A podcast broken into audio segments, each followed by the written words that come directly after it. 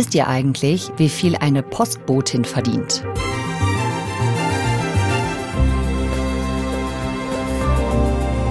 Deutschland hat einen der größten Niedriglohnsektoren in Europa. Und damit eine Mittelschicht, die gerade jetzt in der Inflation teilweise kaum genug Geld zum Leben hat. Trotz Vollzeitjob.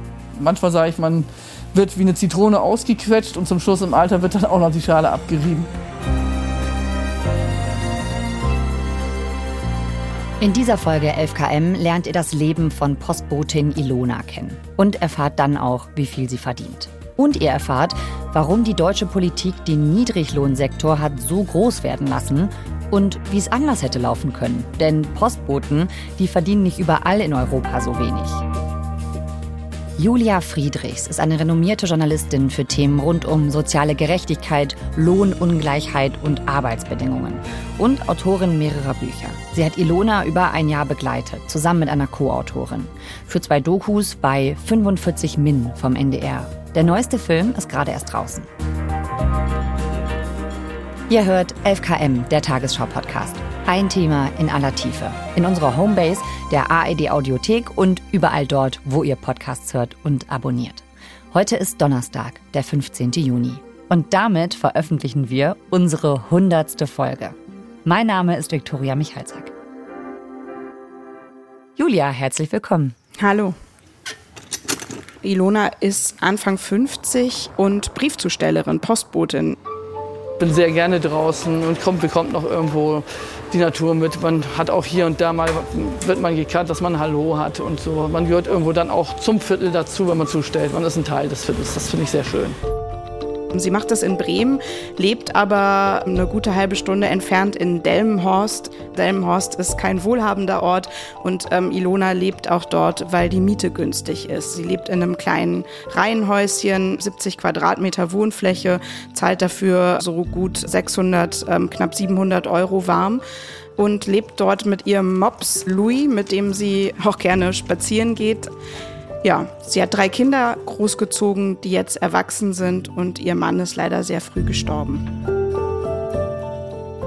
Ilona ist wirklich eine wahnsinnig stoische Person, die sich nur in den äußersten Notfällen beklagt und erstmal versucht, das Gute zu sehen, die Dinge anzupacken, Lösungen zu finden. Ilona steht früh auf, das weiß man ja von der Post. Ähm, mhm. Sie hat dann auch noch einen relativ langen Weg mit Bus und Straßenbahn nach Bremen. Ähm, ein Auto kann sie sich nicht leisten. Das heißt, es geht ganz früh los, gegen sechs bei der ersten Runde mit dem Mops. Und dann bereitet sich Ilona ähm, morgens immer schon das zweite Frühstück vor. Da kocht sie sich nämlich Porridge. Und das ist wichtig, um zu verstehen, was Ilonas größtes Problem ist. Das, was sie verdient als Briefzustellerin, reicht nämlich so gerade eben für den Monat und manchmal nicht mal das. Und Ilona weiß, dass sie auf ihrer Tour auf keinen Fall Hunger bekommen darf, weil sie eben kein Geld hat, um sich ein Brötchen zu kaufen, einen Döner, ein Stück Pizza, was auch immer. Die Haferflocken, die isst sie dann so gegen 10.30 Uhr im Depot, in dem Postdepot. Und sie macht es, weil das so gut nachquillt im Magen, wie sie sagt, und eben lange satt macht für wenig Geld. Manchmal wünsche ich mir genauso, glaube ich, wie jeder andere Mensch auch, dass man vielleicht auch mal einfach einkaufen gehen könnte, ohne auf alles zu achten. Und ich habe dann auch gesehen, als ich mit ihr dort war, dass ihre Kollegen das genauso machen. Also das ist quasi das Wundermittel, um nicht Hunger zu bekommen auf der Tour. Guten Appetit. Danke, Mhm. Wie genau ist sie da angestellt? Ist sie bei der Deutschen Post? Nee, sie ist bei einem privaten Briefzusteller, der in Bremen und Umgebung ähm, relativ großer Arbeitgeber ist. Das heißt, es ist ein Konkurrent der Post und die Idee ist, dass man bei den Löhnen ein bisschen niedriger äh, liegt, also weniger zahlt und deshalb eben die Briefzustellung auch günstiger anbieten kann. Kunden sind ja die Stadt Bremen zum Beispiel, aber auch Behörden, ähm, Krankenkassen, ähm, viele Großkunden. Mhm. Und die Arbeit ist aber vergleichbar mit der von Kollegen der Deutschen Post. Das heißt, ähm, sie hat ihre Touren pro Tag, sie sortiert im Depot die Briefe und dann verteilt sie die entweder mit dem Fahrrad oder mit einem kleinen Handwagen. Wie ist sie zu diesem Job gekommen? Sie hat eigentlich IT-Fachkraft gelernt, mhm. hat sich dann um die drei Kinder gekümmert und war da ein bisschen raus. Dann starb ihr Mann und sie hat sich dran erinnert, zum einen, dass sie als junge Frau schon mal das als Nebenjob gemacht hat bei der Post, zum anderen aber vor allem, dass das der Beruf ihres Vaters war. Ilonas Vater war Briefträger, noch ganz klassisch. Und sie hat damals eben erlebt, dass das ein Beruf war, der die ganze Familie ernährt hat. Er hat es auf Baltrum gemacht. Sie hat mir auch Fotos gezeigt. Das war auf Baltrum? Die hatte sie rausgesucht und ähm, hatte sie auf den Tisch gelegt in ihrem kleinen Wohnzimmer. Ein paar nette Bilder da von Baltrum. Ihr Vater am Strand, ihre Mutter am Strand, der Vater in Uniform, in, in einer schönen Postuniform, der Vater als Schalterbeamter, dann in der Postfiliale. Ganz idyllisch sah das aus. Es war immer ein Auto vorhanden, sag ich mal so. Wir haben Urlaub zwar bei Verwandtschaft gemacht in Ostfriesland, aber dann haben wir, was weiß ich, sind wir dann Eis essen gegangen, auch mal ein bisschen größeres. Wir sind auf die Inseln rübergefahren. Also so gesehen, es war immer genügend Geld da. Meine Mutter hat zu der Zeit nur noch Teilzeit dann gejobbt. Meine Eltern haben sich soweit gut und sicher wirtschaftlich gefühlt, das würde ich sagen. Und das war eben ihre Erinnerung an diesen Beruf, dass das einer ist, mit dem man in die gesicherte Mittelschicht kommt. Und das war aber schon auch ein kleiner Moment, in dem sie, was wirklich selten ist, ein bisschen bitter wurde, als sie eben erzählte, dass dieses Modell, wie es ihr Vater kannte, mit ihrem Arbeitsalltag nichts mehr zu tun hat. Warum ist er so anders? Also zum einen ist bei ihr die Arbeitsbelastung viel, viel höher. Ähm, ihr Vater musste viel weniger Briefe pro Schicht austragen. Ähm, der hat dann noch mit den Kundinnen, waren es meistens, also den, den Leuten, denen er Briefe gebracht hat, einen Kaffee getrunken. Am Ende des Monats auch mal ein Likörchen. Der Briefträger, der auch immer weiß, was ist bei wem los. Er hatte aber vor allem auch Extras, Urlaubsgeld, Weihnachtsgeld, das sogenannte Large-Geld. Äh, das hat mich besonders fasziniert. Also wenn seine Schuhe abgelaufen waren, hat er Geld ähm, für neue Schuhe bekommen. Large-Geld heißt das? Large-Geld, genau. Und das ist dann Geld für die Schuhe? Genau, das steht so ein bisschen darum, dass sie das Gefühl hatte, damals hat sich der Arbeitgeber schon ums Gesamte gekümmert. Ihr Vater, als er alt war, der ist leider auch verstorben, aber seine Rente war höher als Ilonas Nettolohn. Also es gibt einen großen Unterschied zwischen dem, wie Ilonas Vater gearbeitet und gelebt hat im gleichen Beruf als sie heute. Mhm. Was hat sich in der Zwischenzeit verändert? Um das zu verstehen, muss man so zurückreisen zum Anfang des Jahrtausends, also zu den frühen 2000er Jahren. Damals hatte Deutschland ein Riesenproblem. Es gab fünf Millionen Arbeitslose. Deutschland galt als kranker Mann Europas, das heißt als Volkswirtschaft, die nicht funktioniert. Und ähm, Gerhard Schröder, damals Kanzler, war mit dem Versprechen angetreten. An einer einzigen Frage, an der nämlich, ob es einer neuen Regierung gelungen ist, die Arbeitslosigkeit massiv zu senken. Daran wollen wir gemessen werden. Seine Idee damals war eben so ein bisschen das Motto, besser eine schlecht bezahlte Arbeit als keine Arbeit. Und deshalb hat er den Niedriglohnsektor ausgebaut. Also ähm, Jobs, bei denen man relativ wenig Geld verdient. Er hat den Unternehmen da relativ viele Möglichkeiten gegeben. Wir wissen, welche gewaltigen Veränderungen an der ökonomischen Basis unserer Gesellschaft stattfinden. Wir müssen deshalb auch den Kündigungsschutz für Arbeitnehmerinnen und Arbeitnehmer und natürlich auch für die Unternehmen besser handhabbar machen. Man konnte zum Beispiel Leih- und Zeitarbeit ähm, viel umfangreicher einsetzen. Es gab die sogenannten Ich-AGs, das heißt, so kleine Selbstständige wurden gefördert und ähm, es wurde generell einfach viel einfacher ähm, outzusourcen, Subunternehmen zu beschäftigen. Schon ein Gesamtpaket der Lockerung.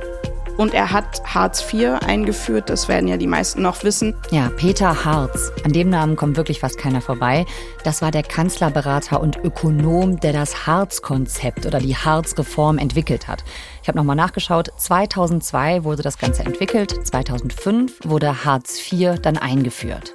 Herr Bundeskanzler, wir haben hier die Zukunft für Millionen Arbeitslose konzipiert. Wir konzentrieren uns darauf, wie wir die Arbeitslosen in eine Niedriglohnbeschäftigung kriegen. Das hat vor allem den Druck auf die Leute erhöht, die ihren Job verloren haben. Vorher hatte man immer noch die Sicherheit, ähm, wenn du dann einen neuen Job suchst, dann muss der so ein bisschen nach der Ausbildung und auch nach dem Lebensstandard zu deinem alten passen. Gerhard Schröder hat eingeführt, nee, du musst jeden Job annehmen. Und damals ist der Niedriglohnsektor sprunghaft angewachsen. Das heißt, er ist relativ schnell um 10, 11, 12 Prozentpunkte größer geworden und war dann bei über 20 Prozent. Das heißt, zeitweise hat jeder Vierte in Deutschland im Niedriglohnsektor gearbeitet. Also, um das nochmal klar zu machen, ich habe es vor dieser Folge nachgeschaut. Die Zahlen für 2022, für letztes Jahr. Ein Lohn gilt als Niedriglohn, wenn man Vollzeit 2100 Euro brutto oder weniger verdient. Also es sind die Jobs, von denen PolitikerInnen immer sagen, das sind die, die den Laden am Laufen halten. Also Leute, die Dinge transportieren, die Dinge reinigen, die Dinge bewachen, ähm, die all diese Jobs tun. Wir haben uns jetzt auch noch mal Gerhard Schröder beim Weltwirtschaftsforum in Davos angeschaut, wo er sich wirklich feiern lässt. Wir haben unseren Arbeitsmarkt liberalisiert. Wir haben einen der besten Niedriglohnsektoren aufgebaut, den es in Europa gibt. Und beste heißt für ihn halt größte. Und man muss sagen, Teil 1 des Plans von Gerhard Schröder damals hat ja auch funktioniert. Die Arbeitslosigkeit ist runtergegangen. Teil 2 des Plans aber ist schiefgegangen. Man hat damals gehofft, dass dieser Niedriglohnsektor so ein Sprungbrett sein würde. Also man arbeitet erstmal für niedrigen Lohn und dann hüpft man in die besser bezahlten Einkommensschichten. Und warum hat das bei Ilona nicht funktioniert? Am Anfang war sie wahnsinnig dankbar, dass sie diesen Job gefunden hat. Und sie ist ihrem Arbeitgeber auch dankbar, dass er sie damals Mutter mit drei Kindern eingestellt hat. Hm. Jetzt macht sie das aber seit zwölf Jahren und es ist eben nichts passiert. Es ist nicht bergauf gegangen. Sie ist nirgendwo hingehüpft, weil auch in ihrem Betrieb gibt es das gar nicht. Ähm, alle arbeiten zum Mindestlohn und das ist einfach die Realität in ihrem Unternehmen. Wie viel ist denn ihr Nettolohn gerade? Ja, ich habe ja Ilona länger begleitet, insgesamt ähm, jetzt knapp ein Jahr. Als ich sie das erste Mal getroffen habe, verdiente sie 10,60 Euro brutto die Stunde. Das waren bei einer 35-Stunden-Woche 1200 netto. Und dazu kommt eine Witwenrente, die sie hat, 500 Euro. Und man muss sagen, dass diese Witwenrente sie tatsächlich einigermaßen zumindest über Wasser hält. Der größte Posten ist wie bei den meisten Menschen natürlich die Miete. 600 bis 700 Euro sind es warm ähm, für die Wohnung. Ilona hat Schulden noch aus einem alten Konsumkredit, also ähm, wo sie sich Möbel gekauft hat, die sie über Kredit finanziert hat. Auch das ist total typisch, weil wenn es knapp ist und äh, es kommt was Unvorhergesehenes, dann finanziert man das halt in der Regel über, über Kredit. Das heißt, Ilona hat eben auch keine Rücklagen, nichts Erspartes. Und auch da ist sie relativ typisch. 40 Prozent der Menschen in Deutschland haben im Prinzip gar kein Erspartes. 30 Prozent sagen, sie können keine spontanen Ausgaben von 1000 Euro leisten. Da wären sie sofort blank. Ilona versucht nicht mehr als 225 Euro pro Monat für Lebensmittel auszugeben. Das sind 50 Euro pro Woche. Sie hat ihren Speiseplan umgestellt. Ich achte auf Angebote, ich gucke, was und mache einen Wochenplan. Ich verzichte zum Beispiel auf Stückkäse. Früher habe ich gerne Stückkäse mal mit Weintrauben gegessen. Das mache ich jetzt zum Beispiel am Abend dann eben nicht mehr. Und auch wenn sie ihre Enkelin betreut, einmal pro Woche ist das Kind bei ihr. Dann gibt es eben halt ein Eis statt von einer Eisdiele, dann ein Eis eben halt vom Discounter. Wichtig finde ich gerade bei den Enkelkindern ist, dass man ehrlich ist und das erklärt. Und die Zeit, die man mit ihnen verbringt, wenn man spielt und viel zusammen macht, ist, glaube ich, mehr wert als alles, was man kaufen kann. Wie viele Menschen sind jetzt aktuell in Deutschland in diesem Niedriglohnsektor? Also im Moment sind es ein bisschen weniger als 20 Prozent, also jeder fünfte. Mhm. Das heißt, man weiß, es sind wirklich Millionen Menschen, die in diesem Lohnsegment arbeiten. Ja. Und irgendwie kommt so dieser Gedanke in meinen Kopf, das kann doch nicht sein. Oder das sollte doch nicht so sein. Also es muss doch irgendwie auch anders gehen. Ja, das war was, was meine Co-Autorin Caroline und ich uns auch gefragt haben. Und wir haben dann eine Statistik gesehen, die uns nicht mehr losgelassen hat. Und zwar äh, war das die europäische Verteilung des Niedriglohnsektors. Also wie groß ist der in den verschiedenen Ländern? Mhm. Und wenn man sich diese Statistik anguckt, ähm, dann sieht man, Deutschland rangiert da ganz, ganz oben. Und wenn man sich unsere, also anschaut, wer so neben uns ist, sind es Länder wie Bulgarien, Rumänien, ähm, also Länder, mit denen wir jetzt unseren Arbeitsmarkt nicht unbedingt vergleichen, aber das sind Länder, in denen der Niedriglohnsektor ähnlich groß ist. Bei vielen europäischen Nachbarn ist der viel, viel, viel, viel kleiner. Das heißt, in Ländern wie Frankreich, in den Niederlanden, aber eben auch in Skandinavien ähm, ist der Niedriglohnsektor teilweise ein Drittel so groß wie in Deutschland. Und um um herauszufinden, ob man das spürt, dass es wirklich anders ist, sind wir dann nach Dänemark gereist.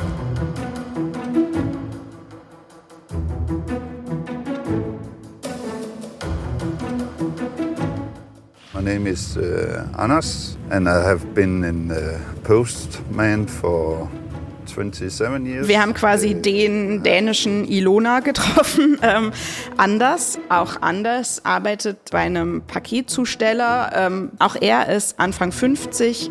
Auch er hat drei Kinder.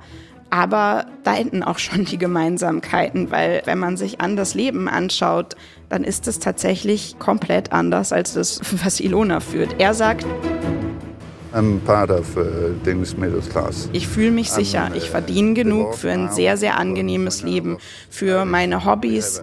Ich reise sehr gerne. Okay, wobei in Dänemark ja auch die Lebenserhaltungskosten höher sind als hier bei uns, ne? Ja klar, das sind so 15 bis 20 Prozent, dass da alles mehr kostet, aber das frisst eben das mehr, was zum Beispiel der anders als Gehalt hat, nicht auf. Der verdient äh, so 4000 Euro brutto, netto sind es gut 3000 Euro, das heißt, der hat schon eine ganze Ecke mehr als Ilona. Und man sieht es ja an seinem Alltag, also man spürt einfach, dass da bei ihm mehr Luft ist. Er war in Frankreich, er war ähm, in den USA, er überlegt äh, demnächst nach Neuseeland zu fahren. Ilona war schon seit zehn Jahren nicht mehr im Urlaub. Jeden Freitag lädt er seine Kinder zum Pizzaessen ein. Er hat eine sehr schön eingerichtete Wohnung. Gerade hat er sich einen neuen Weinkühlschrank gekauft. Okay, wow. Er hat Vermögen. I save uh, us a little bit and bought some Aktien. If you know what this is. Yes, earn some money of this. It's one of my hobbies. Und so nutzt er eben einen Teil dieses Vermögens für eines seiner Hobbys. Und zwar ist es mit Aktien zu spekulieren. Aber er fand es jetzt nicht weiter herausragend. Er meinte, äh, er sei der Überzeugung, dass jemand, der arbeitet, genug Geld haben müsste, um auch die angenehmen Seiten des Lebens zu genießen. Ja, so verrückt ist diese. So crazy sind die in Dänemark. Ähm also es gibt eine sehr ähnliche Ausgangslage, aber ein komplett anderes Ergebnis, eine ganz andere Lebensrealität. Was haben die Dänen denn anders gemacht als wir? Die Dänen standen am selben Punkt. Also auch damals hohe Arbeitslosigkeit und auch der Druck war groß. Man hat uns dort erzählt, wir haben immer auf Deutschland geschaut und hat überlegt, sollen wir dieses deutsche Jobwunder kopieren? Sollen wir auch den Niedriglohnsektor ausbauen? Und äh, viele Politiker wollten das auch. Nun ist aber der dänische Arbeitsmarkt komplett anders organisiert. Man nennt es das dänische Modell. Und die Politik hat da relativ wenig zu sagen. Das heißt, die meisten Bedingungen auf dem Arbeitsmarkt, was verdient man, auch die Zahl der Urlaubstage und das Ganze drumherum wird zwischen Arbeitnehmern, zwischen starken Gewerkschaften und den Unternehmen ausgehandelt. Und heute hat man uns erzählt, fahren ähm, teilweise Gewerkschafter durchs Land und sagen, ähm, schaut her, wie es in Deutschland lief. Das ist das abschreckende Beispiel. Diese Menschen, die arbeiten und trotzdem nicht genug Geld zum Leben haben. Und wir sind quasi dort vom, vom Vorbild so ein bisschen zu so einem Schreckgespenst geworden. Also das heißt, diese großen Freiheiten, die die Regierung von Gerhard Schröder damals den Unternehmen gegeben hat, die gibt es in Dänemark nicht. Also witzigerweise gibt es laut Gesetz in Dänemark sogar viel mehr Freiheiten. Es gibt einen schlechten Kündigungsschutz, es gibt gar keinen Mindestlohn, aber das ist halt alles nicht nötig, weil die das untereinander aushandeln und die Gewerkschaften wirklich so wahnsinnig stark sind. Also in Dänemark sind 80 Prozent aller Arbeitsverhältnisse von Gewerkschaften ausverhandelt. Bei uns ist es weniger als 50 Prozent. Und das führt dazu, das wurde mir dort erzählt, wenn zum Beispiel ein Unternehmen sich neu in Dänemark ansiedelt und sagt zum Beispiel ein Logistiker, wir wollen aber gar nicht in die Gewerkschaft, wir wollen auch nicht Verträge nach Gewerkschaften zahlen, dann ist die Gewerkschaft so mächtig, dass die sagt, ja, könnt ihr machen, aber dann sagen wir unseren Müllleuten, dass die euren Müll nicht abholen. Und dann schaut doch mal, wie lange ihr das so machen könnt.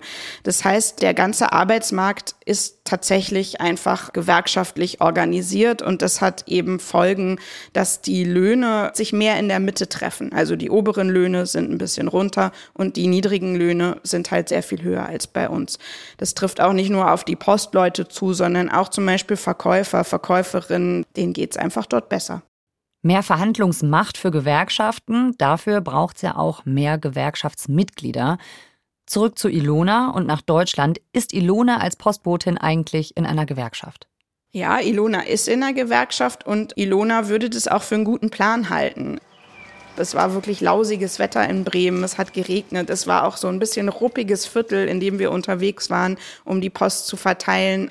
Dann sind wir um eine Ecke gebogen und sahen da plötzlich sehr, sehr viele Menschen in Wir streiken Westen. Das heißt, es waren Leute, die an dem Tag eben ihren Job bestreikt haben und die sahen da Ilona mit ihrem Wägelchen, mit ihrem Postwägelchen und haben ihr total zugejubelt. Ähm, so, hey, quasi eine von uns, super es ist gut, dass sie, sag ich mal, zusammengeschlossen sind, dass sie für ihre Sachen einstehen. Wäre schön, wenn wir es auch können.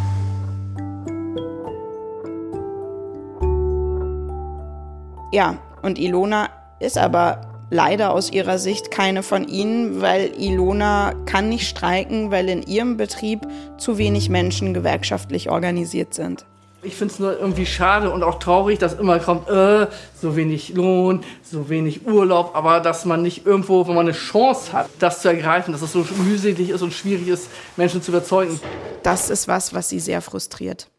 Hm. Ja, warum ist das denn eigentlich so? Also warum sind in Deutschland oder vielleicht im Niedriglohnsektor so wenige Leute in der Gewerkschaft und nicht so viele wie zum Beispiel in Dänemark? Warum ist das so? Die Gewerkschaften in Deutschland haben den totalen strategischen Fehler gemacht, dass sie sich darauf konzentriert haben, erstmal die Leute zu vertreten, wo viele in der Gewerkschaft sind. Große Betriebe sind es, VW, aber auch der öffentliche Dienst, die Lehrergewerkschaft. Wir kennen es alle von der Bahn. Man hat aber diese ganzen kleinen Unternehmen und eben diese einfachen Dienstleistungen lange Zeit aus dem Auge verloren. Dann kommt dazu, ein Prozent des Lohns muss man abgeben, um Gewerkschaftsmitglied zu werden. Bei Ilonas Firma sagen viele, sorry, keine Ahnung, wie das gehen soll und vertrauen halt nicht darauf, dass es dann am Ende was bringen würde und sie davon auch was hätten. Okay. Wie könnten wir das denn dann ändern? Ich weiß nicht, ob wir den dänischen Weg jetzt noch kopieren können oder ob der Zug nicht schon abgefahren ist.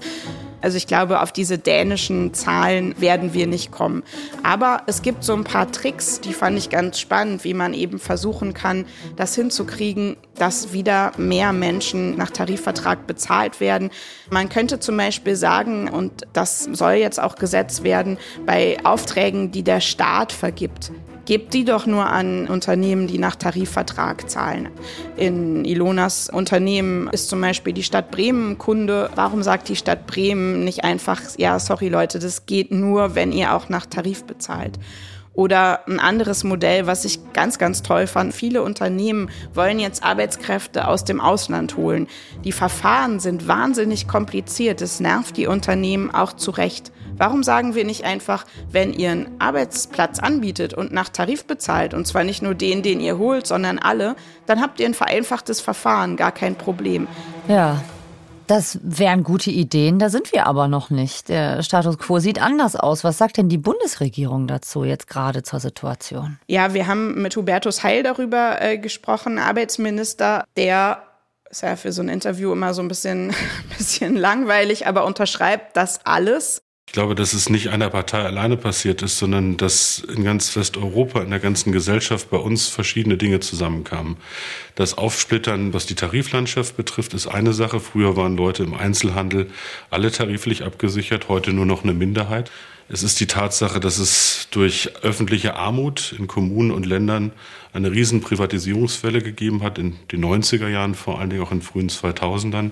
Früher waren Reinigungskräfte in Schulen beispielsweise noch fest angestellt. Heute ist das oft outgesourced und so weiter und so fort. Aber bei dem Knackpunkt, nämlich bei der Frage, wie konnte denn gerade die SPD, also wir erinnern uns Gerhard Schröder, SPD-Kanzler, ja eigentlich genau für Menschen wie Ilona da, wie konnte die das zulassen, die Menschen so im Stich zu lassen, ja. Und Hubertus Heil ist ja selbst in der SPD. Genau. Das klingt nach so einer Naturgewalt, aber das waren doch politische Entscheidungen, die getroffen wurden. Oder? Ja, es waren politische Entscheidungen aufgrund von Zeitgeist, auch von verschiedenen Parteien, die das mitgemacht haben. Auch ein Zeitgeist, der auch meine Partei erfasst hat, der viele Entwicklungen tatsächlich mit sich gebracht hat. Und deshalb ist es richtig, das auch nach vorne hin weiterzuentwickeln und zu korrigieren. Das sind, glaube ich, ehrliche Antworten, aber ja nicht wirklich befriedigend. Und das würde ich auch nicht nur ihm attestieren, sondern vielen. Und ich glaube auch, das ist die gute Nachricht, dass sich was ändern wird für die, die in Zukunft in Jobs arbeiten wie Ilona, weil man sieht, auch ihr Chef sieht, für das Paket, was er da anbietet, 12,02 Euro zwei pro Stunde, 20 Tage Urlaub, der findet ja gar keine Leute mehr. Also es hat sich so ein bisschen das Machtverhältnis gedreht. Mhm. Und was sagen die Arbeitgeber dazu? Die Arbeitgeber sagen, dass sie sich keine höheren Löhne leisten können und malen quasi das alte Schreckensszenario, was ja auch ein begründetes war, dass sie sagen, dann wird die Arbeitslosigkeit wieder hochgehen, dann werden Unternehmen vielleicht nicht mehr, nicht mehr funktionieren. Und das ist auch was, was nicht völlig aus der Luft gegriffen ist. Nur bleibt halt die Frage, wenn ein Unternehmen nur deshalb funktioniert, weil es seinen Leuten super wenig zahlt und wenn es sie ordentlich zahlen würde, wird es nicht mehr, nicht mehr existieren, ob das auf Dauer dann so eine gute unternehmerische Idee ist, die man da hat. Wie geht's denn weiter mit Ilona? Wie geht's ihr heute? So mittel, muss man leider sagen. Das wirklich Tragische ist, dass nun im letzten Herbst zum ersten Mal im Leben der Menschen, die zum Mindestlohn arbeiten, was Gutes passiert ist, nämlich dass der Mindestlohn ordentlich angestiegen ist von 10,60 Euro auf 12 Euro bei Ilona. Und dann hat sie sich noch auf so einen Posten in ihrem Unternehmen beworben, wo sie mehr Verantwortung übernehmen kann und macht noch fünf Stunden pro Woche die Depotleitung, also guckt so, wie werden die Touren eingeteilt, welche Kollegen sind krank, gibt's Probleme, ähm, also eigentlich auch gut. Und und sie kriegt dafür nochmal 150 Euro brutto extra und kommt deshalb auf einen Nettolohn von 1500 Euro, hätte also eigentlich mehr. Und dieses eigentlich, das ist ihre große Enttäuschung, weil leider fiel diese Erhöhung mit der Inflation zusammen, die wir ja alle erlebt haben. Sieben Prozent im letzten Jahr, die höchste Inflation seit den 70ern. Aber diese sieben Prozent, die sind halt so ein bisschen nicht die Wahrheit, die Menschen wie Ilona spüren, weil vor allem da, wofür sie einen großen Teil ihres Einkommens ausgibt, sind die Preise viel, viel mehr gestiegen. Bei Energie und eben bei Lebensmitteln, da hatten wir eine Inflation von über 20 Prozent. Also quasi die Erleichterung, auf die sie sich so gefreut hatte und die sie erhofft hat, die hat es nicht gegeben und ich war jetzt dann noch mal bei ihr und das Abendessen war halt ein Quark mit so ein bisschen Obst aus so einem Becher eingelegtes Obst und sie hat gesagt, das ist es halt im Moment oft. Ja, das ist irgendwie irgendwie bitter. Angefangen haben wir beim Frühstück, wo es eigentlich nur Haferflocken gibt.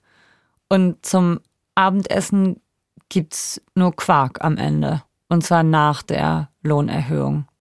Ich frage mich so ein bisschen, wo läuft das hin? Ne? Weil der Anders, der Postbote in Dänemark, der führt ja ein komplett anderes Leben. Wir haben uns so ein bisschen ertappt dabei, dass wir gedacht haben, wow, das ist aber viel.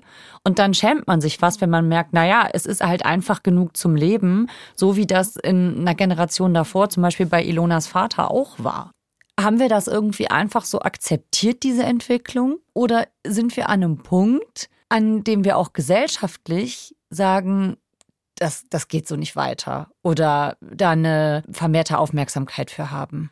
Ja, ich glaube, an dem Punkt sind wir. Und zwar vor allem, weil wir merken, wir finden nicht mehr ausreichend Menschen, die diese Tätigkeiten machen. Und es sind aber Tätigkeiten, ohne die es nicht funktioniert. Also alle merken das ja. Am Flughafen stehst du ewig im Security-Check. Dein Kind hat niemanden, der es tagsüber betreut. Die Taktung der Buslinien wird ausgedünnt, weil niemand die mehr fährt. Die Restaurants haben Schließtage, weil niemand mehr da ist. Ich glaube, wir sind an dem Punkt und ich glaube, wir müssen dringend von dieser Schere wegkommen, dass wir sagen, diese einfachen Dienstleistungen, das sind Jobs, wo man auch irgendwie nicht mehr erwarten kann. Ich glaube, das ist ein Denken, was wir ganz, ganz fest bei uns haben und was ich tatsächlich respektlos finde. Weil das ist ja auch das, wo man sich in Dänemark ertappt, dass man denkt, krass, ein Postbote, so viel. Ich glaube, das ist am Ende so die vergiftetste Botschaft aus dieser Niedriglohnsektorzeit, die in unseren Köpfen drin steckt. Und damit müssen wir mal Feierabend machen. Julia, vielen Dank, dass du uns von dieser Geschichte erzählt hast und für deine Einschätzungen, auch für mögliche Lösungen. Danke dir.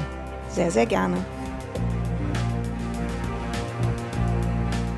Kein Feierabend bei uns, zumindest was tief recherchierte Recherchen angeht und starke Analysen. Morgen gibt es eine neue Folge 11KM. Bis dahin kann ich euch die beiden Filme empfehlen, die Julia Friedrichs mit Co-Autorin Caroline Rollinger für NDR 45 Min gedreht hat. Da lernt ihr auch Berna kennen, eine alleinerziehende Verkäuferin, und Claudia, die als Deutschlehrerin auf Honorarbasis auch sehr wenig zum Leben hat. Uns könnt ihr abonnieren, zum Beispiel in der ARD Audiothek. Autorin dieser Folge ist Jasmin Brock. Mitgearbeitet haben Marc Hoffmann und Lena Gürtler. Produktion Ruth Maria Ostermann, Eva Erhardt, Ursula Kirstein und Simon Schuling. Redaktionsleitung Lena Gürtler und Fumiko Lipp. 11KM ist eine Produktion von BR24 und NDR Info. Mein Name ist Viktoria Michalzack. Macht's gut.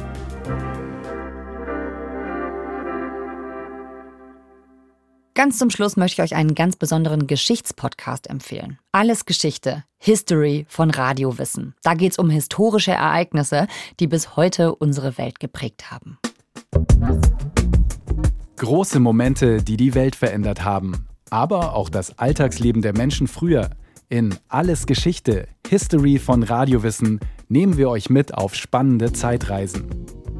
Wir erleben, wie das Gestern mit dem Heute zusammenhängt – und vor allem erzählen wir einfach gute Geschichten. Von der Wiedervereinigung bis zum Ende der Sklaverei. Vom Fräulein vom Amt bis zur Erfindung der Ferien. Auch Robin Hood sind wir auf der Spur. Hat es den Rächer der Armen wirklich gegeben? Und unser Podcast reist noch weiter zurück in die Vergangenheit, bis zu den Pyramiden und zum Löwenmenschen der Steinzeit. Alles Geschichte, der History Podcast von Radio Wissen.